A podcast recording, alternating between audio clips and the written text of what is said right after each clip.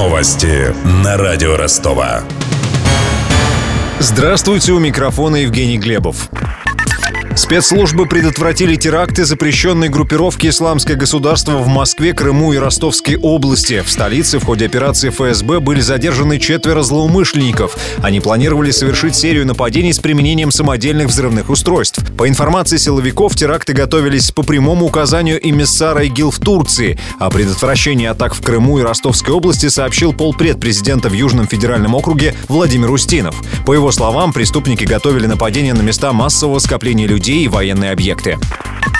Дмитрий Медведев вступился за вице-премьера Виталия Мутко, которого на Западе подозревают в махинациях с допинг-пробами российских спортсменов на Сочинской Олимпиаде. В частности, такое предположение содержится во второй части доклада независимой комиссии Всемирного антидопингового агентства. Но доказательства авторы доклада так и не представили, заявил на встрече с российскими журналистами премьер-министр Дмитрий Медведев. Посмотрите на последний доклад, который был опубликован. Что говорит этот господин? Он говорит, у меня есть полная уверенность в том, что Мутко причастен причастен к этому скандалу, к использованию допинга. И через несколько минут он оговаривается говорит, ну у меня нет на эту тему доказательств. Ну что это такое? У нас нет доказательств того, что, допустим, министр Мутко к этому скандалу причастен. Если бы такие доказательства были, он бы в правительстве не работал.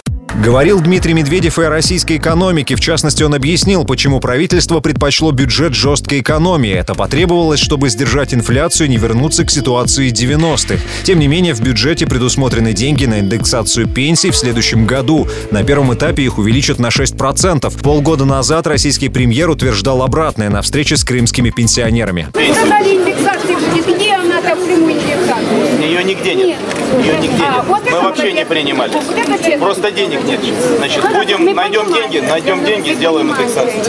Вы держите здесь. Вам всего доброго, хорошего настроения и здоровья.